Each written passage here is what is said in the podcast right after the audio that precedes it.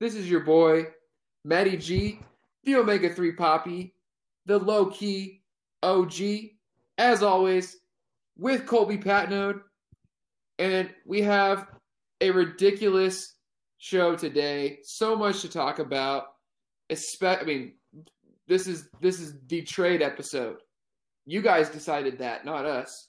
Um, so we don't really have a tremendous amount of time to to waste here, but I do have to. I, I would like to open up and ask you about that game on Sunday night. Give me your thoughts on uh, on what we watched Sunday night with the Seahawks coming back in the second half and overcoming the Minnesota Vikings. Yeah, um, entertaining as the Seahawks always are, of course. Um, you know, uh, infuriating, sure, as the Seahawks often are. uh, it was it was something to see, like Minnesota's playing the type the type of football that Pete Carroll like has wet dreams about. So minus the turnovers, of course. so uh, yeah, that was interesting to see Seattle get punched in the face for the first time, really, and uh, to respond and to react to that. And uh, yeah, you know, I, I, think at the end of the day, the Seahawks win that game because they have Russell Wilson, and the Minnesota Vikings have Kirk Cousins. And you know, it's never that simple because Cousins played okay, uh, but it's hard to not imagine that being like the biggest factor, the biggest difference in that game and Russell didn't even play all that well either. So uh, it it was a it was an exciting game. Uh, but yeah, there was there was definitely some you know throw the remote at the wall as hard as you can type of moments. But uh, at the end of the day, they're five and zero, oh, and that's the only stat that counts. See, I, I love that you mentioned that. You know, five and zero oh for the first time in franchise history, which begs the question as they head into the bye week here, week six um, you look at the schedule, and with the way that they're playing, obviously, I would acknowledge, you know, maybe they go 16 to 0, but I think that it would be, you know, it would be more prudent and and frankly more more realistic, more humble, perhaps, to to say, hey, you know what, we're probably not going to go undefeated. So just off the top of your head here, I'll rattle off the next few games Tell me where you think Seattle is most likely to take their first loss. So after the bye, they, they go yeah. to Arizona, then they host San Francisco, then they go to Buffalo, then they're at the Rams. Uh, do any of those games stand out to you? Um, you know, the Arizona game was a lot scarier before they lost Chandler Jones for the year. Um, that's still going to be a battle. It's the NFC West. They don't play anything but close games, you know, except for the one year Seattle had the all-time greatest defense of all, you know, ever. So, uh, but yeah, I think without Chandler Jones, that defense takes a big step back. Jamal Adams will be back. There's nothing about that run game that really scares you aside from Kyler Murray. Um, so I think they'll probably win that one. San Francisco certainly looks like they've taken a major step back. Uh, I mean, injuries or not, it's none of those guys are coming back by what is that week seven, week eight. So uh, no, Buffalo going east to Buffalo that that's a tough game. Uh, of course, it's hard to get that image of last night. You know that spanking out of your mind. Um, but Buffalo's that that game's going to be tough. Uh, I, I think you know if you're asking me to pick one of those four, I think the Rams probably is the game that uh, I think I would say they're most likely to lose out of that group, followed closely by Buffalo. Um, and then the other two, they're kind of toss ups, but they could lose, you know, three of those four, and I wouldn't be too surprised. Uh, they could also win all four, and I wouldn't be that shocked. So uh, the Rams appear to be the toughest matchup for Seattle right now. Agreed. I think we are in lockstep here. So I just, just I was just curious. I wanted to get wanted to get somebody else's thoughts on that because I did peek at the schedule and I was kind of thinking, you know, and I do think that this this next this stretch of four games coming up here is um, is going to be the roughest stretch of the schedule. Um, so time will tell. We'll see. But in any in any case, all right, let's get into these trades. So when we when we last convened, the the the trade that we hadn't spoken on that happened the following day was a trade that you made, and there's going to be a lot of those in mm-hmm. this episode.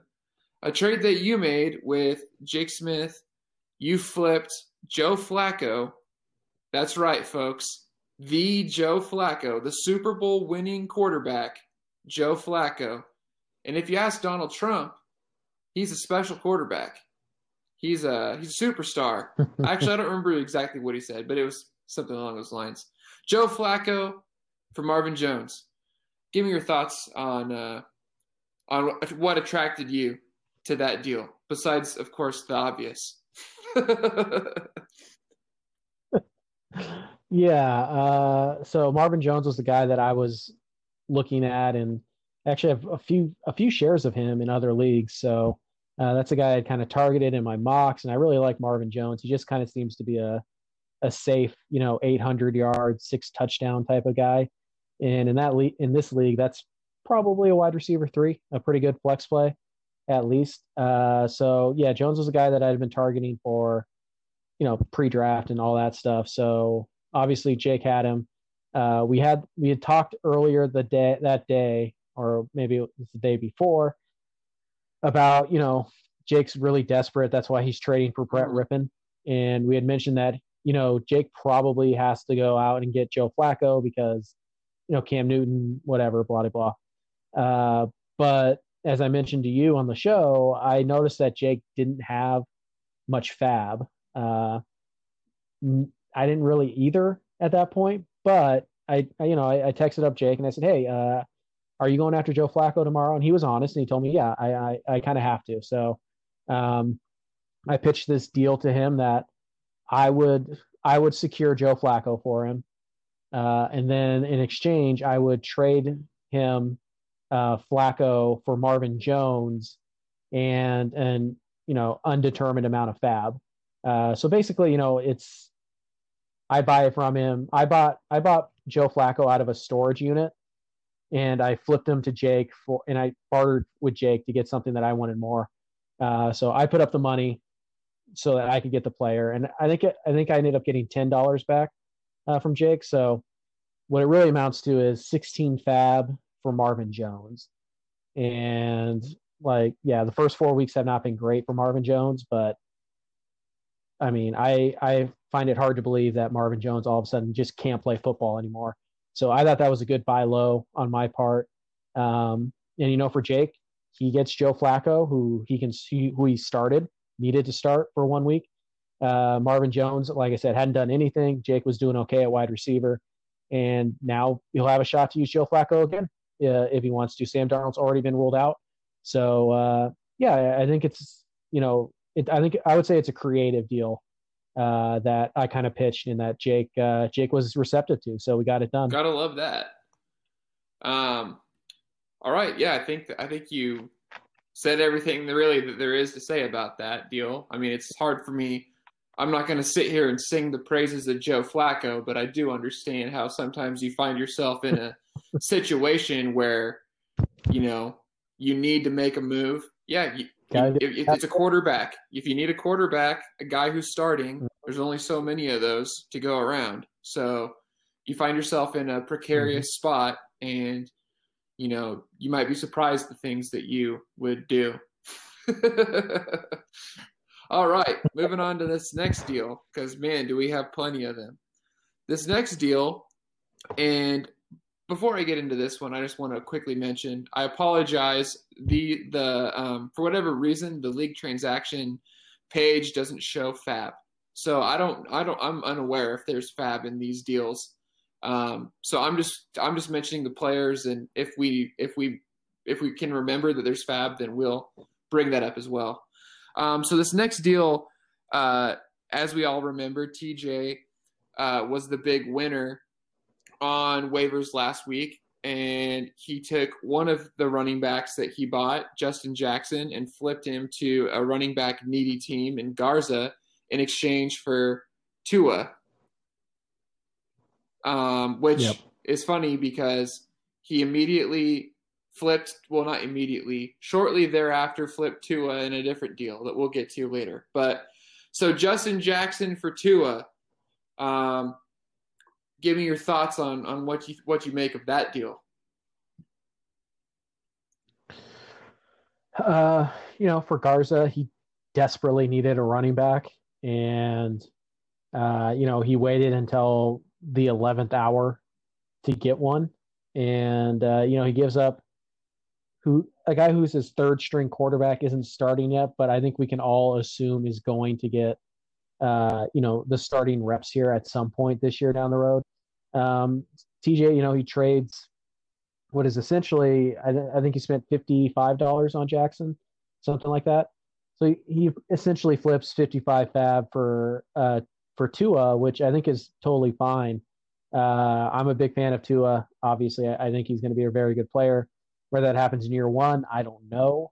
But Justin Jackson is valuable so long as Austin Ekeler is out, uh, which sounds like it could be a little while. So, uh, I overall I think it's a fine deal. I, I don't think you know, I think it made a lot of sense for both sides. TJ got some upside at quarterback, and when he at the time when he has Daniel Jones, you know, as his number two, uh, upside's not a bad thing. So, and uh, yeah, Garza gets a a pretty good week out of Justin Jackson, if I'm remembering correctly. So uh, overall, I think it's a deal that uh, helped both teams. And you know, obviously TJ was later to flip Tua, but I'm not going to let that uh, color my opinion of this deal. So I think it was a pretty solid deal for. Uh, yeah, both, for sure. And I think that it's also worth noting you're 100% right about Justin Jackson. He did have a nice week. He outperformed Joshua Kelley. Um, and there were people who were actually speculating that that was going to be the case heading into the game. Moving forward, it looks like that might actually mm-hmm. be the mm-hmm. case. So um, I think this was a this yep. was a actually a, a deal that that you know in retrospect this is one of those deals that nobody is like wow that's a great deal but this is this is a really good deal i mean both of these are really really interesting players that definitely have upside to really mm-hmm. contribute for a portion of the year here. Um, yeah. All right. Moving forward, we have another quarterback on the move. And this one, you're going to have some explaining to do um, because you flipped Russell Gage to Max for Nancy Reagan. Now, I think it's fair, before I, we get into this too much, I think it's fair, um, just to be clear, that uh, you know this was a deal that happened Sunday morning, uh, if I'm not mistaken, because Max was in a yep. precarious spot here um, with the was it the Patriots game? Patriots. Who are the Patriots were yep. playing? Yes, yeah, so Patriots Chiefs, correct? Patriots Chiefs game mm-hmm. gets um, no no no. Oh, you're right. Yes, Broncos, yes. Patriots Broncos gets pushed back to this upcoming week. They both are on bye. Were on bye this last week. We didn't find that out until Sunday morning, and Max didn't have reinforcements. So, just like any good, uh, you know, just like any great general manager would do, instead of go, instead of getting to work, you just piss and moan on social media and let and let and let the heavy lifting get done by the people as they come to you and the offers come pouring in. That's what Max did, and it worked out in the end. Uh, he trades away Nancy Reagan for Russell Gage in this particular deal, and then he followed it up with another deal with Brian. But first, we'll first we'll talk about this one. So, uh, what was it exactly about about Nancy Reagan that you were that you were excited about? Was it was it the fact that Adam Gase is his coach? Was it the fact that was it the fact that he survived mono? Was it the fact that he plays for the New York Football Jets? Uh, I think it's the fact that he can see ghosts. That's that's pretty uh, impressive. But uh, in this particular case, Darnold's actually been a guy that I've been talking to Max about for the last two or three weeks. Um, I still, you know, as crazy as it sounds, I, I still see upside in Sam Darnold. I watch him play, sadly, um, and I see him make some really great throws on the run in particular. Uh, you know, I, I think he's more athletic than you think. And, you know, honestly, I'm a big Jamison Crowder fan. So I think he's got plenty of weapons with Crowder out there. Um, it's it's a shame that, you know, he's handcuffed to Adam Gase forever, uh, basically ruined his career. Um, but yeah, Darnold was the guy that I was trying to get. And I should I should point out when I say trying to get, and Max could probably attest to this, I was offering trash for a trash quarterback.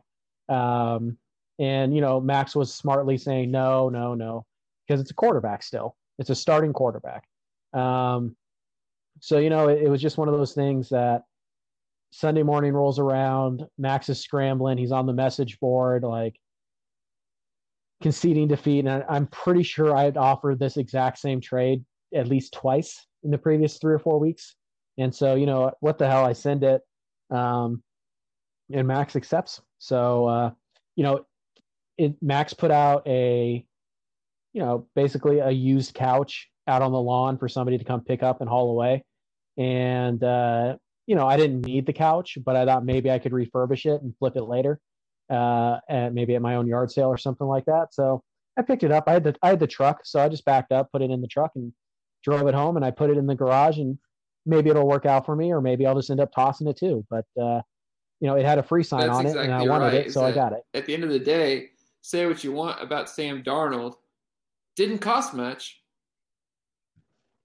That's the bottom line. It didn't it didn't cost much to get it done. So no. you like you said, starting quarterback. Hey, why not?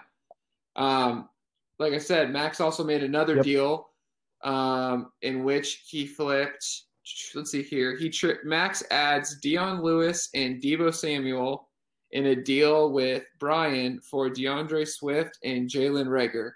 What's your assessment of of that deal? You know, when when I woke up this morning, or I, I should say, when I went to bed last night, I thought that we were going to talk about you know, a Kersley making the worst deal of the week. And I was right. It just wasn't Brian, sadly. Um, I don't know what the hell he's thinking, to be honest with you. Uh, Deebo is a guy who's been hurt, fine. But we saw what he could do at the end of last year. We know that the 49ers are going to try to use him. Dion Lewis, like, whatever. I don't really care about Dion Lewis, just like I don't really care about Jalen Reagor this year. But, like, D'Andre Swift – talented player, and I'm on record as saying the Detroit Lions should use him more. They should use on Johnson. They should stop trying to push, you know, an old bathtub through that horrific offensive line. But Matt Patricia is incompetent, so they're going to keep handing the ball off. I don't know what I don't know what what's happening here. Like I and by the way, fun note, I tried to get D'Andre Swift too. Uh, because I thought surely Matt Patricia wouldn't be so stupid to keep handing the ball to Adrian Peterson and his old ass. But nope, he just keeps doing it, and that's why he's probably getting fired this week. So maybe Brian gets lucky. The Lions wake up and realize what are we doing? They fire Matt Patricia, and all of a sudden somebody with a brain comes in and says, "Hey, you know what? We should probably be using the talented running backs in this offense instead of Adrian Peterson." Maybe that's what he's thinking. I don't have faith in the Lions to do that. Deebo Samuel for the rest of the year is at the worst top 35 ish wide receiver. He's a wide receiver three. So, uh, and you're hoping D'Andre Swift is a flex play at running back. I don't get it. Brian has good running back depth. I, I, I don't understand why he would make this move. It seems like he's taking the risk, and Max just got Deebo for. So okay, so that's interesting that you that that's your take on this deal. So I'm sorry because it's been a few days and I forget exactly the situation here. Um, I remember when this deal happened, I thought to myself, Max didn't have to do that because he had already made the deal with you where he had traded away uh, Darnold for Russell Gage.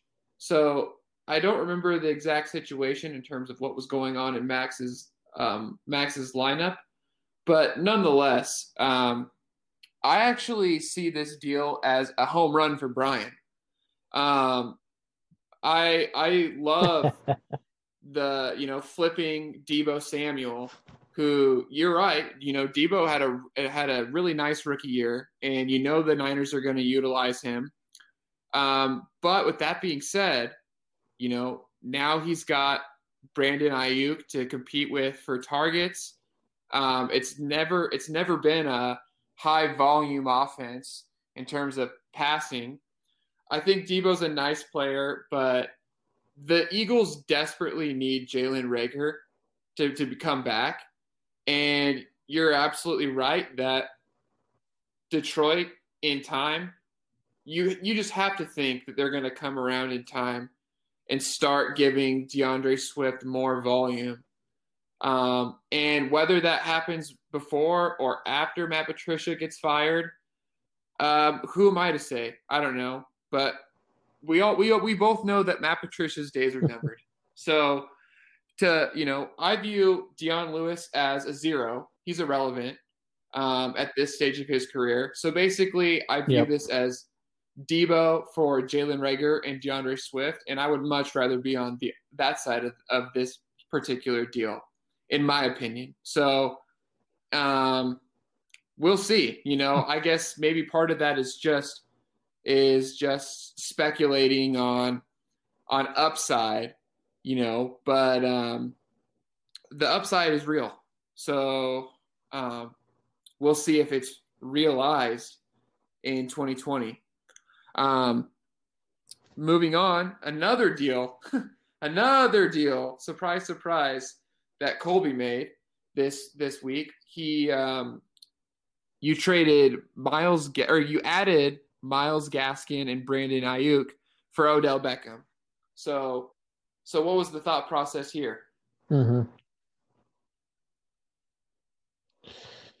Well, um, you know, I I talked to uh, Karen's gone wild. I talked to Scott about his running backs for the last couple of weeks. Um, you know, obviously, I I dipped my toe in the water at uh, Ezekiel Elliott, although I would say I did more than dip my toe. Uh, Scott apparently disagreed. Um, you know, Miles Sanders, I, I, I took a run at, but you know, um, Scott wanted to do a worse deal for those two than what I was offering, and that's fine. He had to get his quarterback. I understand that. Uh, but I did know he was interested in Odell, and I was interested in Gaskin. Um, didn't really want to be, but we were what, what uh, five weeks into the year now, and it's pretty clear that Gaskin is the guy in Miami. Um, and yeah, any kind of guy who's going to get volume in this league is valuable. He's a running back. I like Aiyuk. Uh, I think he's an interesting talent. And you know, you mentioned, is he going to cut into Deebo Samuel's touches? Maybe we'll see. Um, and Odell Beckham, who, you know, I was very high on coming into this year, and I still am. I just I watch that Browns offense and I go, you know, that's a really conservative, run heavy offense. I already have Kareem Hunt, so I don't want to be too invested in that offense when the time comes around for you know Nick Chubb to come back. And it just just kind of felt like you know Beckham is probably not going to be as good as I thought. I like my wide receiver depth. I was really excited from what I saw from Tyler Boyd, who looks like the number one, who did look like the number one in in uh, Cincinnati. Uh, obviously, I saw Tyreek Hill and you know, part of it also is is I thought I had a deal in place or a deal that was pretty close to being done, mm-hmm. where I would trade Gaskin. And the other owner at the last second said no, like they changed their mind. Um, so it was a bit of a speculation ad, but at the same time, I wouldn't have made this deal purely based on the speculation that I could trade a guy, unless I thought, okay, if if that collapses, how bad is this for me? And I don't think it's bad. I, I think, you know, so long as Gaskin takes that job, I like my wide receiver depth. Um, and in a way, you know, I was able to make a deal off of this one, and we'll talk about that later. Uh, but uh, yeah, you know, it's it's a little bit of a roll of the dice. I'm fine with that. I like Myles Gaskin in college. I thought he was, you know, very undervalued. Um, and then he comes in, and Brian Flores, unlike Matt Patricia, is a smart Belichick disciple and goes, "Huh, that guy's our best running back. Let's get him the ball, see what happens. And that's what he did. So, uh, you know, I, am excited. Uh, if not for, you know, the emergence of Tyler Boyd, uh, if not for the consistent production of Tyreek Hill, who's just been steady as can be. Uh, I probably don't make this deal. Uh, but uh, based on where I was right now, I decided to roll the dice. I took a chance on this. Uh, and now I, I, still like what my wide receivers are, even after I made this deal. And obviously, I added to that even more. Um, but I liked where my wide receivers are, and I felt like I added a really solid number three running back. I just felt sure, like I was going to say, so that's why. If you it. look at this deal on the basis of just name value alone, then it's going to be hard not to come away from it thinking like, well, that seems like a little bit of a of a you know selling low on on Odell Beckham. Um, that being said, it's very important mm-hmm. to understand that that what you're saying is is exactly right. You know, don't hear don't hear me wrong here. I'm not saying that Odell Beckham is just a name. From a pure from a pure talent standpoint, Odell Beckham is one of the most elite receiving talents in the game. The the issue here is like you said, you have to think about within the confines of that Cleveland offense, what is Odell Beckham? And it seems that it's pretty fair to say at this point that Odell Beckham isn't going to be what he was his early, you know, in his early years in Cleveland, you know, when uh you know, when he was going for what was it 1400 yeah 13 1400 yards a season you know that's yeah. that's not going to be odell beckham's not going to see 160 mm-hmm. targets it's just not going to happen in this offense that doesn't mean that he can't be good um he, right. he's but i guess my point is just mm-hmm. simply this we're playing fantasy football and so from that perspective uh you know if you take a look at what Myles Gaskin has been doing, he's he's a little bit of a, of quietly a little bit of a fantasy asset. He's one of those guys that you don't really think much of him. You don't really think anything of Myles Gaskin, and and part of that is you know coming into the year nobody thought he was going to be that the guy and then part of it too is probably because he plays for a bad team in the Dolphins, although they're probably not as bad as people think.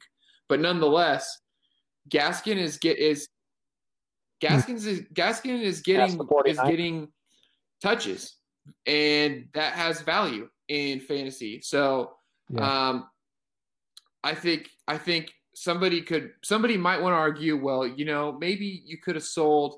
Maybe you could have gotten more. Hey, maybe but let's not act like Myles Gaskin is nothing. And then Brandon Aiyuk is also a really interesting piece. So this is a really interesting trade.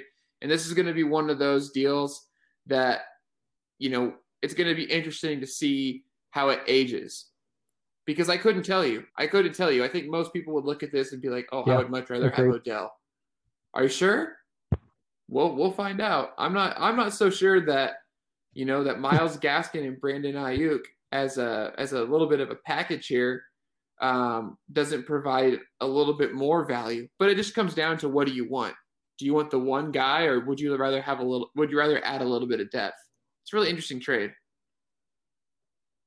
Um, yeah, it was. It uh, went back and forth on it, man, and uh, you know anybody you guys should know by now that there's a method to the madness, and if you want to call it madness, but there's definitely a method behind it. And don't you guys think I was shopping Odell for the last couple of weeks? And even after he had his blowout game, I was still giving you guys the same offers that I was the week before. So anybody who talked to trade about me, they should know with me, they should know that I was looking to move Odell, or at the very least, I was open to moving him. Um, now with you, man. So like this is the best package or this is the best offer I got by far. So uh, I decided to take it, and I'm I'm pretty. All right. Well, moving forward here, this one I think is going to. This is going to be one of the first trades we talk about that I think really kind of sparks a bit of a conversation, and that's just because there's so many, there's so many moving pieces here. So, like you mentioned uh, yeah. just a few seconds ago, Scott, of course, had to get his boy he had to get his his Oregon Duck, his pride and joy, you know, as he calls him, Herbert of Nazareth. The Jesus the Jesus figure of the Karen's Gone Wild fantasy team. Uh, so he talks to Max, and they make they make the following deal. Max adds Rivers, Jarvis Landry, Ezekiel Elliott, and AJ Brown in exchange for Melvin Gordon, Justin Herbert, and Robert Woods. So, to the best of your ability, and this is a little bit of an exercise here, how do you break this trade down in in terms of trying to figure out who gets the edge in this deal?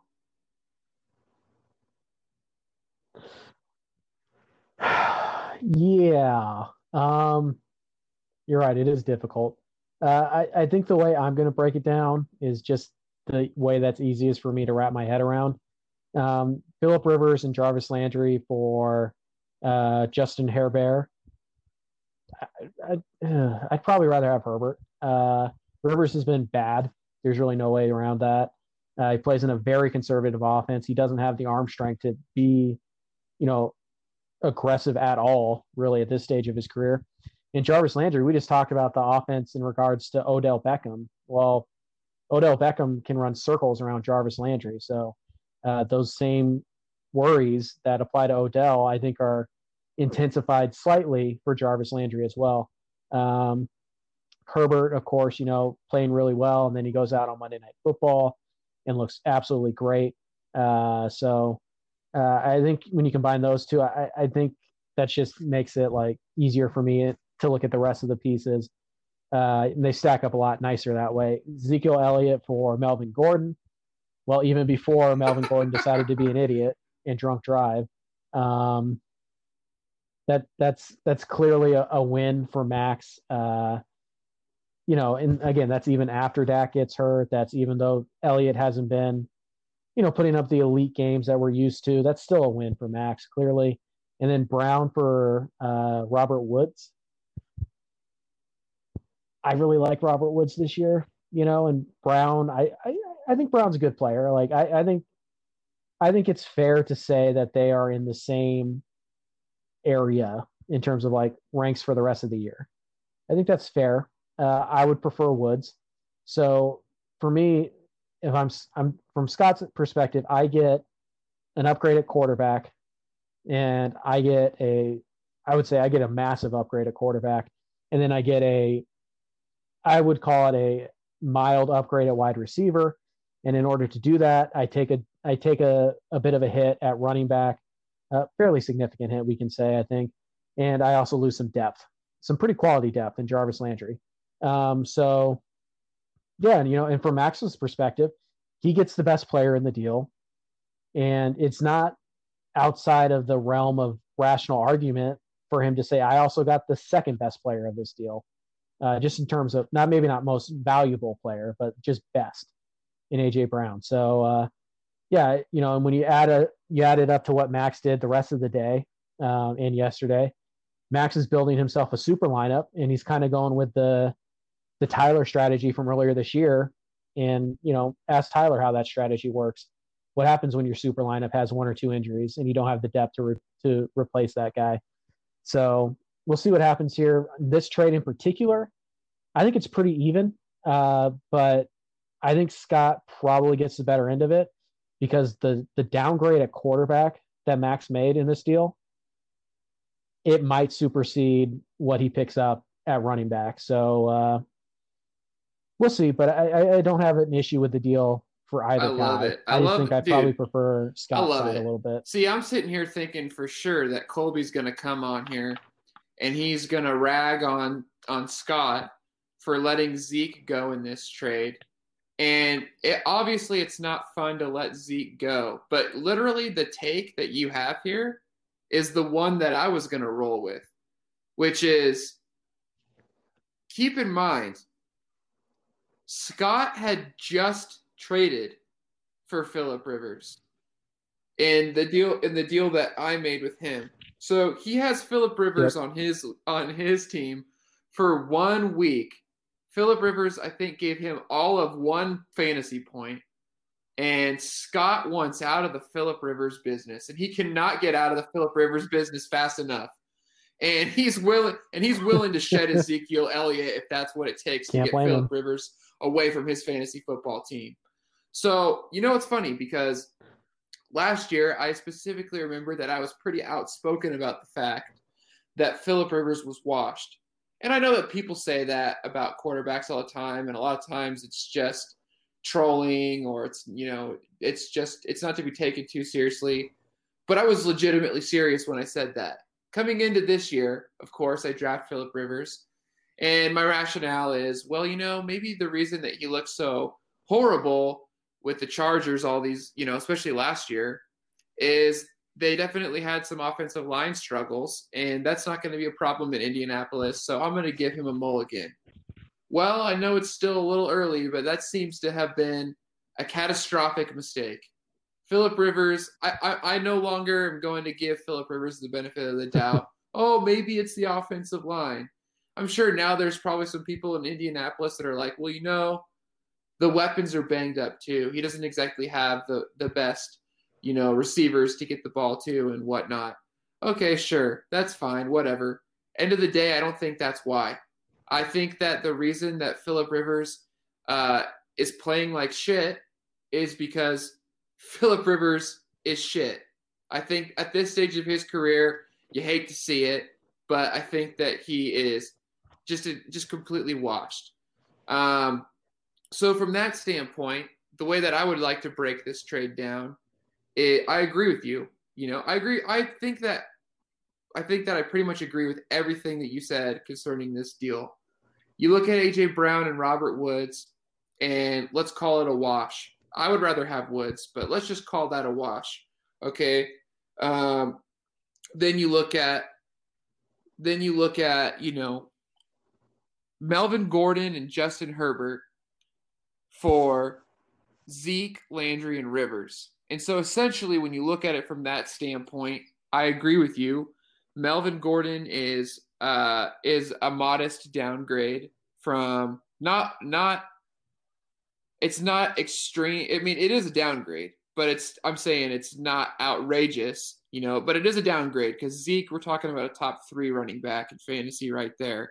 But nonetheless, um, you know, Gordon is a downgrade from from Zeke, but Herbert it appears to be a massive upgrade from Rivers, and that is the story here.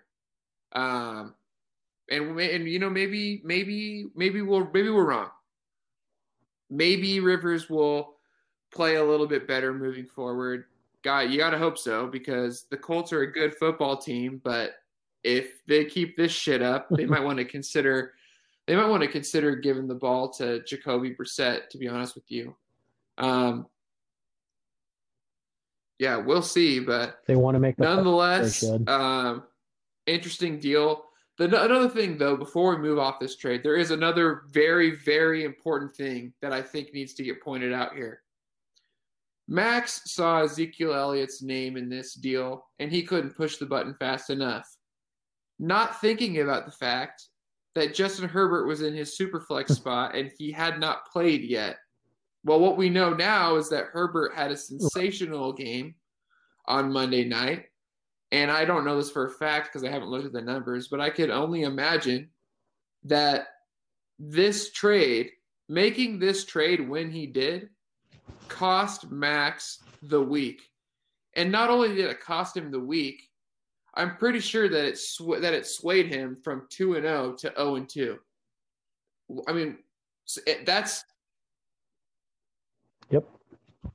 He fell. here's the problem. He fell short of the Matt win by half a point. and obviously hindsight's 2020 but nonetheless the problem is is that we both know that when you get to week 13 and you're coming down the home stretch for the playoff race one win one single win whether that's a median win whether that's a win you earned against your opponent can be the difference between punching your ticket to the dance or fighting your, your ass off to not end up in, as the as the Jamarcus the Jamarcus Bowl champion. Okay? And this I want to remember this deal right here. This was a first in league history that somebody made a deal on a Monday before Monday Night Football and lost a player that they were banking on to score points for them. And because they made the deal, that's great. You got your prize, which is Zeke. But it cost you Justin Herbert a downgrade from from Herbert to Rivers, and it cost you two wins. At the end of the season, if Max is a win yep. out from the playoffs, that's going to be really, really tough to swallow. Because the question I'm going to ask you right now is how many shits do you give about the fact that you have Ezekiel Elliott on your roster when you're the seven seed and you're on the outside looking in?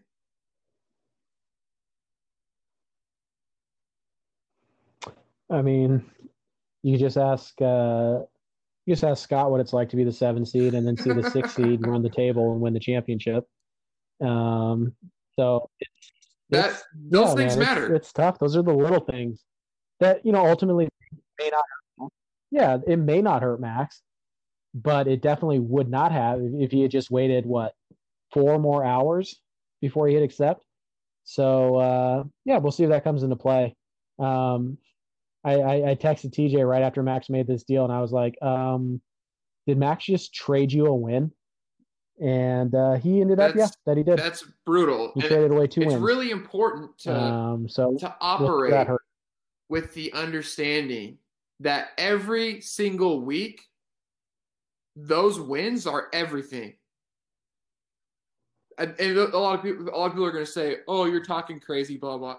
Yeah. Listen, it if there's there's two scenarios here that I think matter a lot.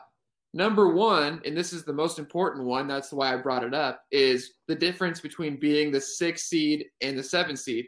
The other one though is is let's say the whole super team the whole super team thing works out for him and he's up there in the in the race for a first round bye. Okay, well what what if what if these two wins here is the difference between being the mm-hmm. two and the three? and then you don't get that first round bye, and then you get bumped the first week of the playoffs. Yep. I'm just saying, like the like you said, they seem like little mm-hmm. things. Mm-hmm. They're really easy to overlook, but it's incredibly important that you don't overlook them. So it's it's it's if you just lose, you can't let yeah, you know the platinum chip, the big name Ezekiel Elliott. You can't let that get you off your get you off your focus, get you off your grind. You got you got to hone in here. You know what I'm saying? So we'll see. I uh, yeah. I by the way, I'm totally going to cut that that uh, section where you said you can't let that get you off. Um, it's going to make a nice drop for the uh, for the Open next year. Anyways, uh, I, I think we're about to to enter the Russian bot like turbo trade mode. Uh, so let's dive into these because we actually have a shot to discuss all of these trades in about an hour, which for would sure. be well, incredible for us. So before we get into this, is, was this the busiest week of trades in league history? I think it was. We had 12 trades on the sheet, and I don't even know if we've gotten all of them because I feel like it's possible that Sleeper couldn't keep up. And so they had to like bury one or two of them uh, but yeah, there's 12 trades here. And I think I, I don't even know if I'm counting the ridiculous, like worthless trade that we're going to, you know, I'm, I'm not counting the stupid FAAB trade. Um, and I only, I only counted the, the stupid handcuff trade because wow. I felt like I had to, but yeah, 12 trades. Uh, and, and really all these happened Thursday through Monday. Uh, well, one, one of them happened today. So just insane. And, you know, big part of that is Isaiah, who uh, last lost Dak Prescott and knew that his season may be hinged on getting Andy Dalton out of the waiver wire, and so he went. Uh, I, I don't know what the correct term is for this. Did he go yard sailing or did he go like he went on like he went on uh Letgo or whatever, and, and started putting his stuff up for sale. Said he wanted to buy that life saving medicine. Um, and he made For some good sure. deals along So the the first I, step I'm excited to talk about that he these. took here. And like you said, keep in mind these all include FAAB. I I don't have the figures. If you don't have the figures, we just just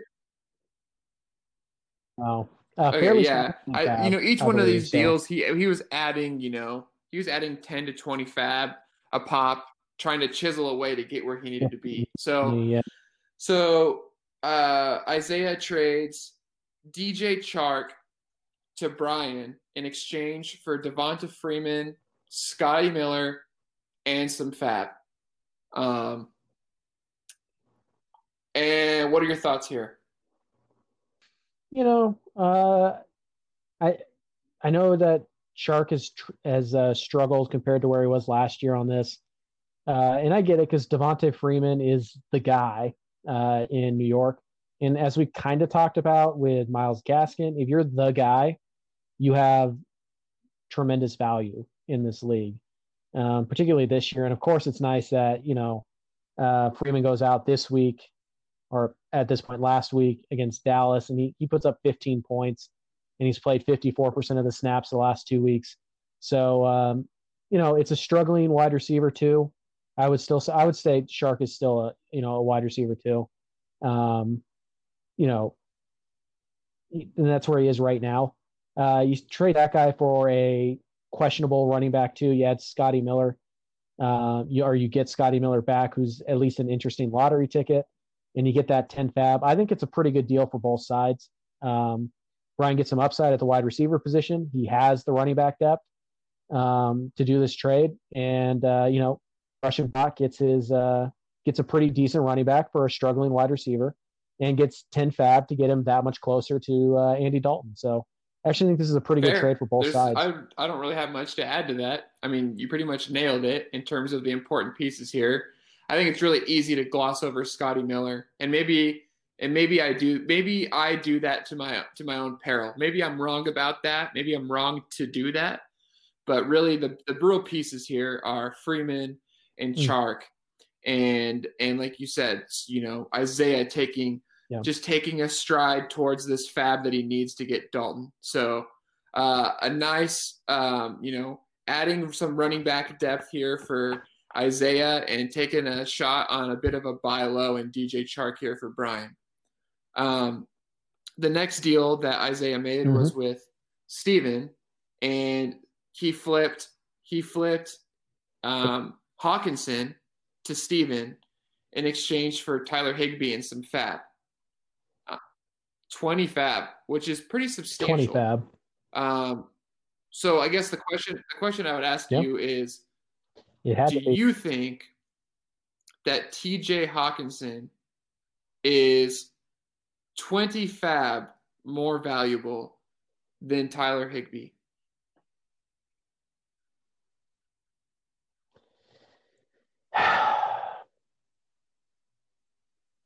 I don't know. Um, I like Hockenson more than Higbee, um, which is kind of weird because somebody had mentioned that I'm like in love with the Detroit Lions offense, which you know I, I'm not, but I do happen to have Kerryon Johnson, and I was in on these Hockenson talks um, before he flipped him to Steven, and I do have Marvin Jones, and I later traded. so maybe I do love the Detroit Lions offense, but uh, you know the the Rams have a really good offense themselves. Um, but Higbee's struggled. You know, it's been it's been a rough go of it since what was his big blow up game? Um, week two, when it wasn't even like he caught five passes for 54 yards, but three of them were for touchdowns. Aside from that, he's been, you know, okay, or he's been good for just tight ends in general because the whole position sucks this year. Um, but you know, the last two weeks, three and a half, two point two, even the week before that, seven points. Like that's that's nothing spectacular. But is it worth the twenty FAAB? Uh, I I think you know knowing the situation Isaiah's in or was in, I think it was worth it to him. I I I, would rather have Hockenson and like I don't know if I would give Hockenson for Higbee for twenty FAAB dollars, but for Isaiah, it makes a lot of sense. So um, I I think I think Tyler or sorry, I think Steven got the better player, but I think it makes sense for both of them. I, I really do, and, and Steven had the FAAB to give, so uh, I, I think it's a you know again it's another good deal by Isaiah to just kind of chip away, not try to get it all back in one deal, and uh, you know it's probably a minor, you know, a minor step back at the tight end position um, for a major potential major step forward at the quarterback position based on who he would be trying to replace Dak with if he didn't get Andy Dalton. So um, I think sure. that's again that's another solid trade by Isaiah and a solid trade for I think so. Yeah, I agreed. I um, agree. It's fun I when agree. that's the I case. you're on point with with what you're saying. I, I, you know we're in we've been in lockstep. It's strange. We've been in lockstep with most of most of these deals here. Um, you know the you know before we go to more deals that Isaiah made, there was a brief uh, there was a brief intermission. Yes, exactly, in which Tyler added Stefon Diggs and Deebo Samuel in exchange for Michael Thomas, um, with in a deal with Max here. So, um, mm-hmm. of course, you could you could look at this deal and you could say, well, you know, this was a last second desperation Hail Mary attempt on Tyler's behalf to keep his matchup, his week five matchup against you interesting because he really wanted to win. Um, the strange thing, I think it is a little strange, in my opinion, is that this deal actually isn't isn't awful for Tyler in my in my assessment. Diggs has has been sensational for the Bills. Diggs has, um, you know, Diggs mm-hmm. has been a, a low end wide receiver one. Um, and, you know, time will tell if he keeps it up. I, you know, Tyler needed, Tyler sure. definitely needed depth. I don't think that, I don't think, I would not advise that anybody ever make a deal on the basis of one week, but I don't know that that's even. I don't know that it's even fair to say that that's why Tyler did this. You know, Michael Thomas didn't play this last week. It wasn't because of injury. It was. Uh, it's still sort of nebulous why he didn't play. It seemed like it was a disciplinary issue um, on the basis of something other than injury. Um, so we still are kind of a little bit in the dark on that. Um, nonetheless, the the appeal to to Max here is obvious. I mean, it's Michael Thomas, and Michael Thomas has already been sitting out for a while now, and so he's slowly but surely he's only getting healthier mm-hmm. and getting closer and closer, presumably, to the field. But let's not act like Tyler didn't get anything in return.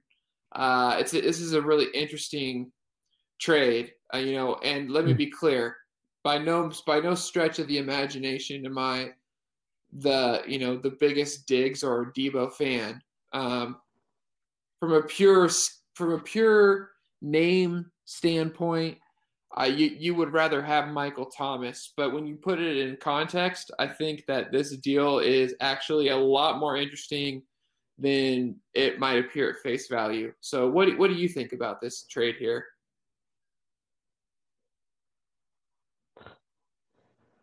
I think it's really sad that you know Tyler's entire identity is wrapped up in trying to beat me, um, which he does on occasion, but never when it really seems to matter. Uh, so, you know, it, it's sad that he he felt the need to make this trade to try and, you know, stave off the embarrassment of having lost to me again. Um, but uh, no, in all seriousness, I reached out to Tyler after he made this deal. Um, I like it. I, I do. I do like it for Tyler. I, obviously, you know, I'm a big Deebo guy. Uh, we talked about him earlier in the in the podcast. Um, and you know, Stefon Diggs has obviously been great this year, and he was great again on Tuesday night. That feels weird to say. Uh, so I, I, feel like he got, you know, pretty good uh, return here for Michael Thomas, who's still coming off of a a high ankle sprain, right? So we don't know for sure that he's going to be 100%. Drew Brees has looked, let's say, mediocre, uh, certainly compared to what we've seen in the past from Drew Brees. Uh, and so he gets a replacement for Michael Thomas um, without taking a major step back, in my opinion. Uh, he gets a really good depth slash potential, you know, low end wide receiver too in Deebo Samuel. And he gets that from Michael Thomas, who, again, didn't play this week and is on bye this week, or is on bye. He didn't play last week, I guess, technically now, and he's on bye this week. So Tyler w- wasn't going to have him for two weeks. And keep in mind, coming into this last week, Tyler was four and four and kind of going in the wrong direction. So if Tyler could get Diggs and even creep above that league minimum, the uh, league median, and get to five and five, that would be huge. But if he couldn't even do that, he would go into next week if he doesn't make this trade at four and six, and he wouldn't have Michael Thomas in either. And that's a pretty big blow to to Tyler's deal. And if Tyler goes four and eight, then the pressure kind of starts to kick up. And you're certainly not out of it at four and eight, not six weeks in, not with half the season to go. But that hole just keeps getting a little bit deeper and a little bit deeper. So I actually think Tyler made a really, you know, smart, savvy move here. Um, and you know, I, it, it, may end up uh, being enough for Tyler to finally beat me, maybe in the playoffs. um, although I doubt it. So uh, I actually think this is a, a pretty smart move by Tyler. Um, and also, you know, I don't think this is a bad move for Max either. He's willing to roll those dice. We talked about Max trying to build his his super team, and you look at the top half of his starting lineup, and you're like, damn, Mahomes and Michael Thomas and Zeke Elliott and you know Travis Kelce and I know I'm forgetting somebody, a really good running back or something, but you look at that and you go, wow, yeah, Mahomes, Zeke, Kelce, and Thomas, like that's insane but you look at the rest of the team and you're like, mm, there's some warts here. So that's all I'm going to say. But from Max's perspective, I totally get it. That looking at that starting lineup, like coming into the year, if we said, hey, this is going to be somebody's starting lineup in week six or whatever, I mean, we probably probably would have gone, you know, damn, sure. like that's that's going to be tough to beat. So we'll see what happens. But uh, I, I like I said, I think it's a really smart move by Tyler and I certainly get it from Max's perspective. That's really hard to ignore when you start stacking those guys together. So um, I think it, that's a, that's another deal that I think we can go back at the end of the year and circle and say this one For might sure. have made the difference here. No, I agree. That, that, this is going to be interesting, and like you said, it is. It's it's, it's really going to be interesting to see how, um, you know, Max's super team, uh, you know, pans out for him. Although it did cost him, it did. It's cost him quite a lot. So in, mm-hmm. in two wins and depth. So it's cost him two ugh, wins. So we'll see how that how that goes for him. The next deal here. Actually, let me let me start over. Let me. Giovani Bernard for Boston Scott was a thing that happened. That's all I have to say about that. That's it. Yep, nothing else. Nothing. Nothing to handcuff see here. handcuff. And then there was another trade that I'm assuming was just somebody hand, Cam handing over FAAB. Is that is that what it was? A dollar? Did he just gift a dollar? Uh, I think they. Whatever. Okay. I think they traded Moving a dollar to each other. Moving on to to actual deals. So um, worthless. And last night at late at the Two more. at the 23rd hour, almost literally. Uh, Isaiah finally gets the remaining FAAB that he needs to get Andy Dalton in a deal that he made with you, in which you get Kenny Golladay and Zach Moss, and he gets Tyler Boyd and Cam Akers. So, and and the FAAB, yes. So, um, and and 25. Go ahead and I guess break this deal down from your perspective.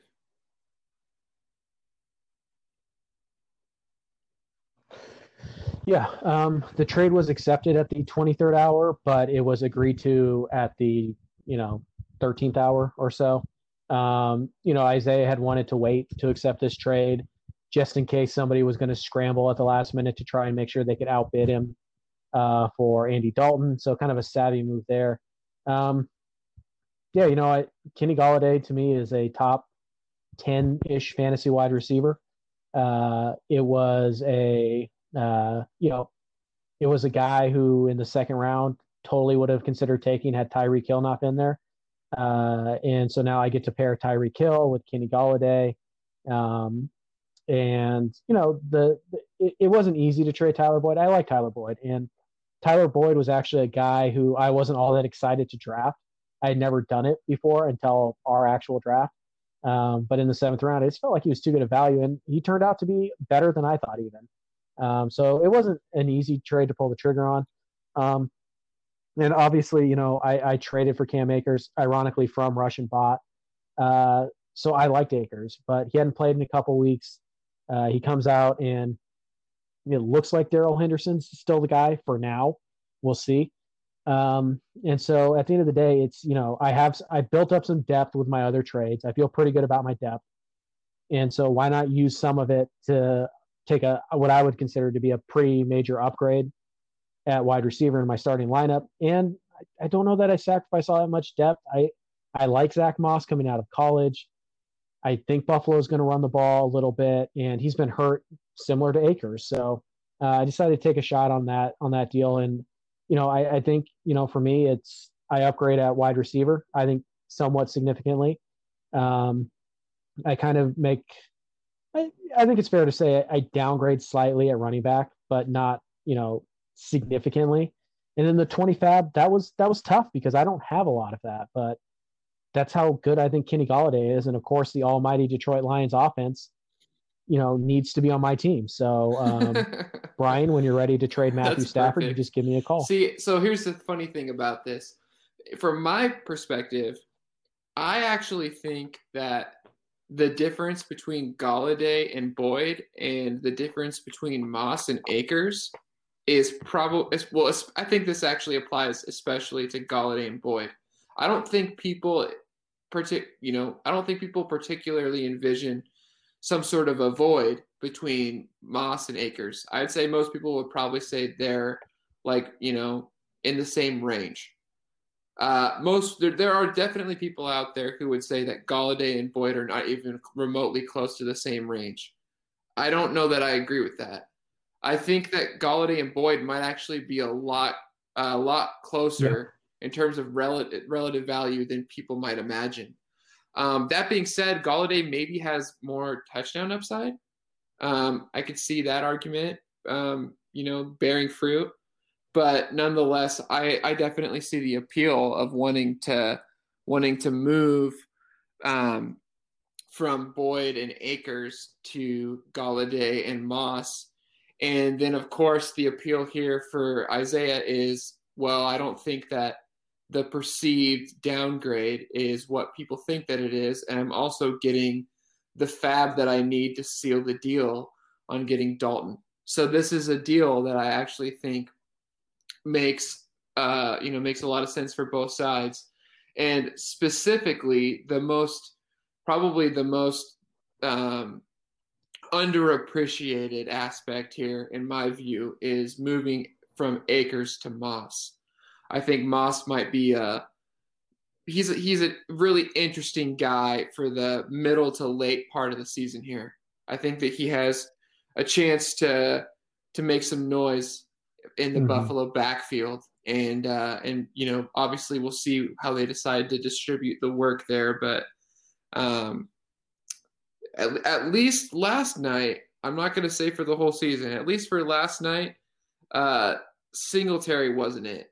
That's all I'll say about that. He, he just wasn't it. It was it was abundantly clear he got outperformed by TJ Yeldon. it wasn't even close. Um, so it's going to be really interesting once Zach Moss is healthy enough to see the field. It's going to be interesting to see what he could do. And I will vouch and and I will vouch for you that you were definitely yeah. on the Zach Moss train.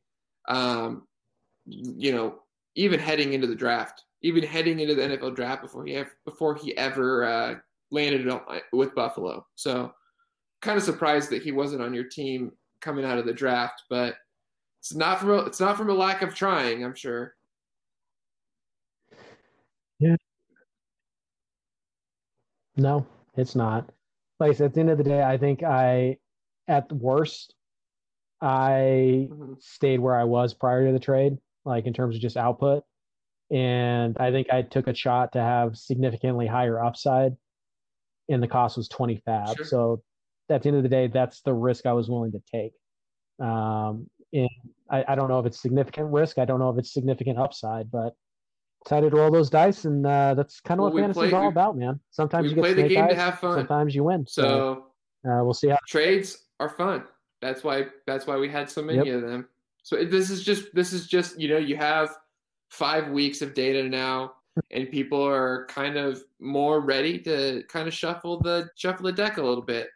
Um, speaking of, Yeah. this morning Scott takes a look at his lineup and realizes that both of his quarterbacks are on bye. So if he doesn't do something, he's gonna take he's gonna take the L. And frankly, he'll probably he probably would have taken two L's, and he can't really afford to do that.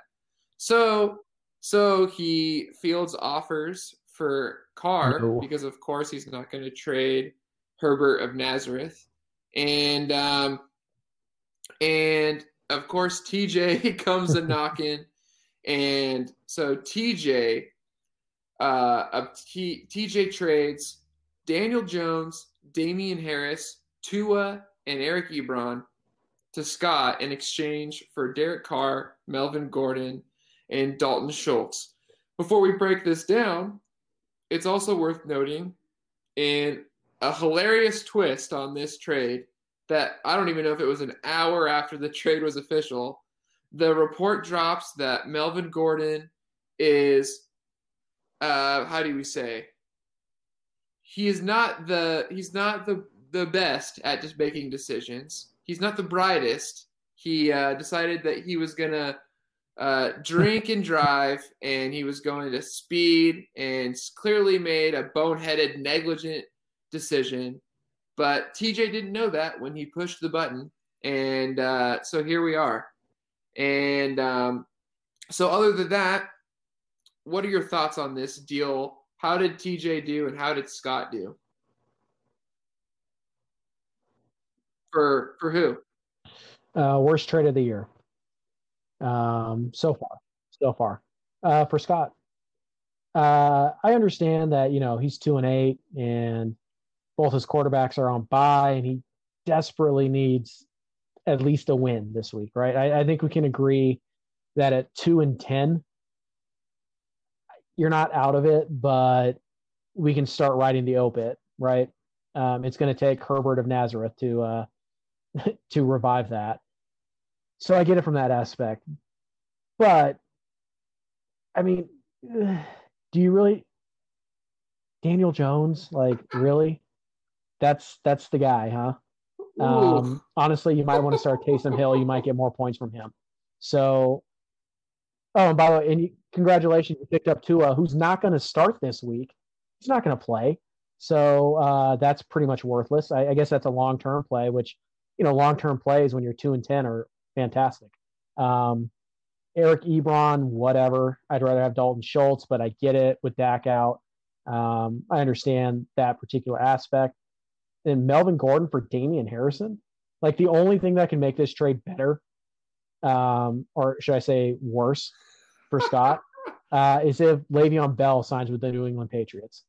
Uh, this is an utter disaster. It is panic at the disco. It is the Hindenburg. It's whatever you want to call it. This is a guy who you know started taking on water, and he thought the solution to that was to turn on the hose and let that run. So I I don't know what Scott's doing here. I really don't. It's early in the week. You couldn't have waited a couple days to see if maybe you could pry one quarterback away from somebody, because you basically that's all you got out of this deal is one guy, and that one guy is Daniel Jones. Ugh, ugh, just awful, awful, awful trade, both in the long run and the short term. I mean, I I guess you know, it's it's so bad. It's just so bad. I can't find anything positive to say about it. Here's my positive spin on this trade. Okay, well, Well, I, Schultz I can for do a little. okay. I'll do a little. That's bit all I got. that. That's okay, all I here's got. the deal. From the jump, from from the jump, from the jump, I have I been doubt it will out be as entertaining. Daniel Jones. That being said, I think it is fair to ask the question: Is he really this bad? Mhm. I don't think that he's good, but is he really this bad? Now that's hardly a that's hardly a consolation for for for Scott at this point. He's already made the he's already made this deal. Um, what's up, Matt? Matt. Mm-hmm. Matt. He played the Dallas Cowboys, the worst defense ever. His team scored what thirty? Okay, listen. points. I know it's not. he had It's not six good. fantasy points. But let me just say this. Let me just say this. So there's He's so, he's so no. bad. That's not gonna. That's probably Oh, not gonna gets be to play great. that I'll Washington give you that. But let me just say this. this let me just say so- this. Okay. Uh, there's two questions that there's two things, and they're hypotheticals, and and so time will tell. But they're just questions I want to toss out there. Uh, you know, number one, is Damien Harris gonna take on just like a really prominent role? Like they like you know, I know that Sony Michel wasn't any good last year, okay, but the year before that, uh, Sony Michel was a lot better than he was last year, and you know, Damien Harris has fresh legs, hardly played at all his rookie season, and the Patriots' offense is good, and so you know, there's a possibility here that Damien Harris is, you know, a interesting, an interesting player that is uh, that could, you know, that's being undervalued right now.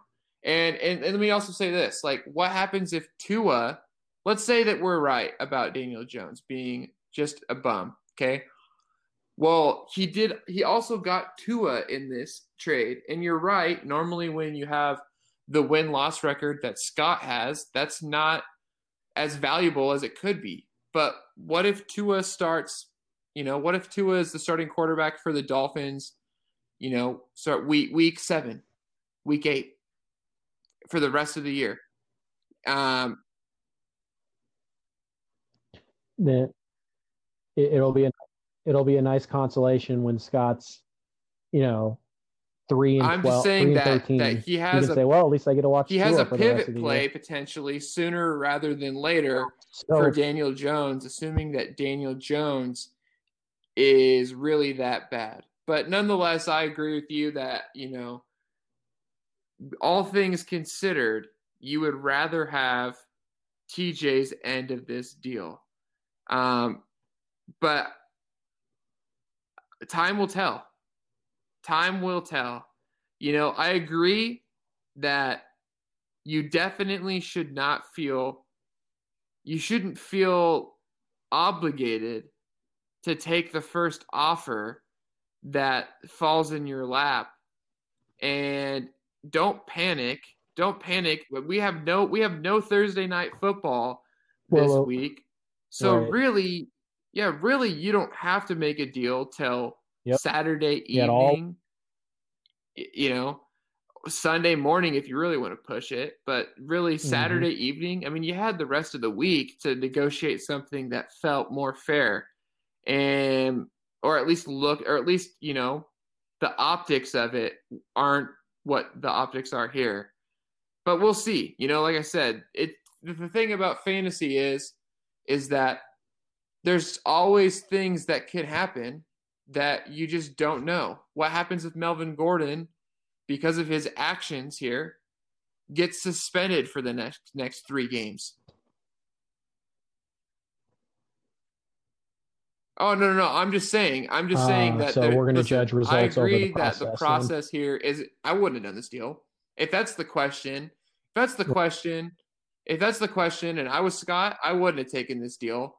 But what I'm saying is, is that just because I wouldn't have taken Uh-huh. the deal, that doesn't mean that doesn't mean that it can't work out better for Scott than I would Right. have presumed.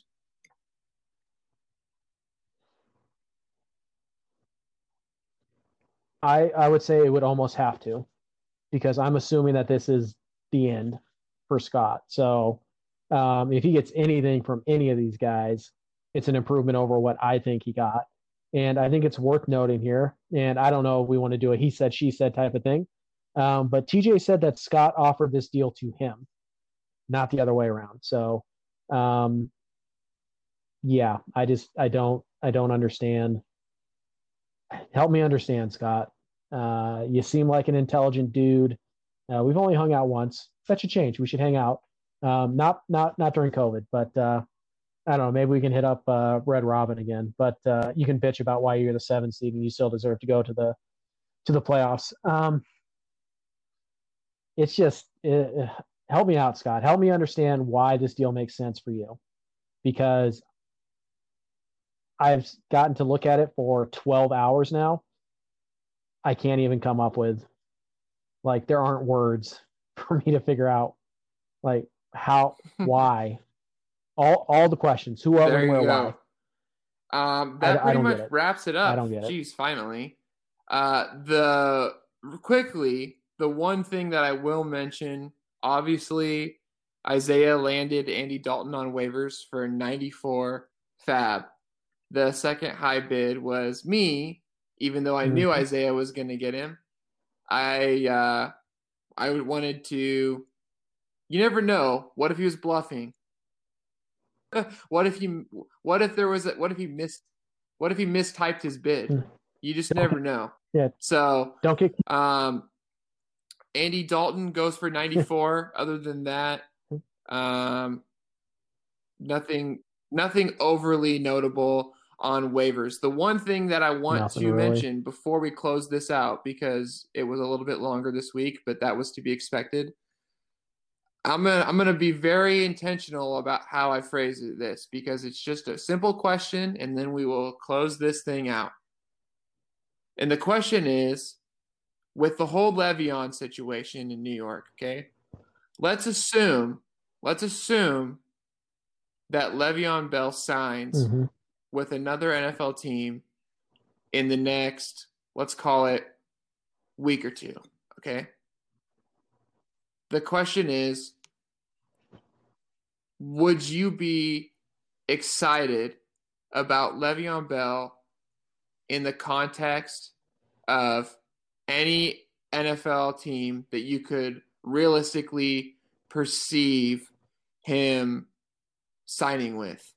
Moving forward for the rest of this year, would you be excited about Le'Veon Bell and his projected role?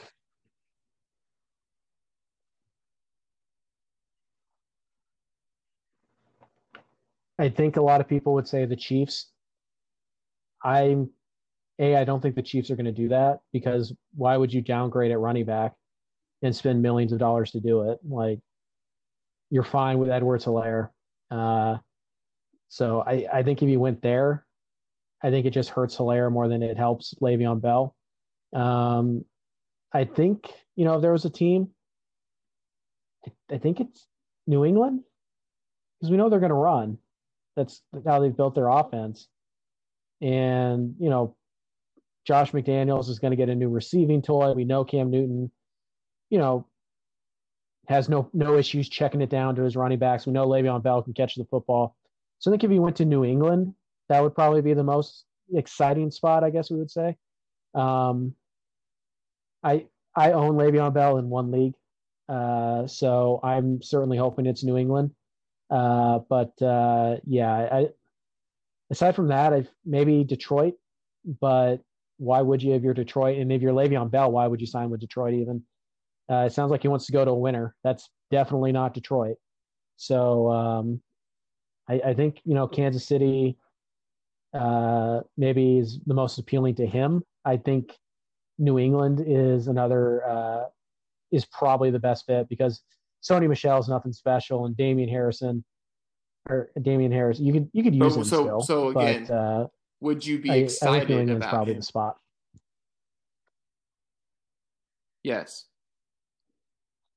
From fantasy, In from a fantasy the context of fantasy, Le'Veon Bell and or I I don't I don't think my opinion will change on him. I think he would still be kind of a top 20 ish running back, maybe 24th. Um, I just, I don't, I, it's tough to watch Le'Veon Bell sure. the last two years and not think something's different. Uh, so yeah, I, I think like, I think he's a number, a number two. Um, and if you have maybe a really good running back core, then he's a really good number three to have. So, um, we'll see. And he's been hurt, so I mean, it, it's tough to look at him, you know, this year in particular. But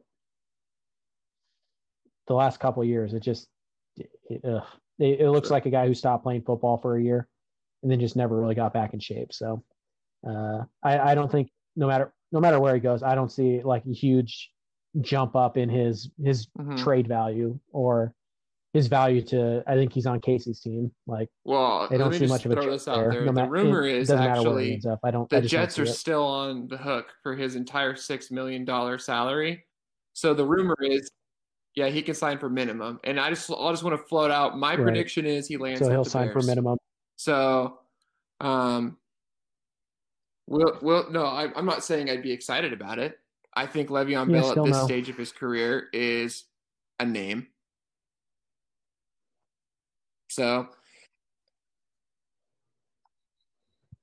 I Yeah. think I, I, I mean, yeah, I, I think the Bears are a pretty good fit though. Uh, Mhm. I'll, I'll throw. I'm gonna throw Oh, one God. dark horse out there. Please no. San Francisco. Stop. Stop. Jarrett has been too good. We got to knock him down a peg by All right. signing this over the hill. Let's let's wrap this thing up. With that being Anyways, said, let's wrap up. this I got to is- get going. Matty G, the low key OG, the Omega 3 Poppy, reminding you, as always, to get your Omega 3s, keep it OG, and go Hawks.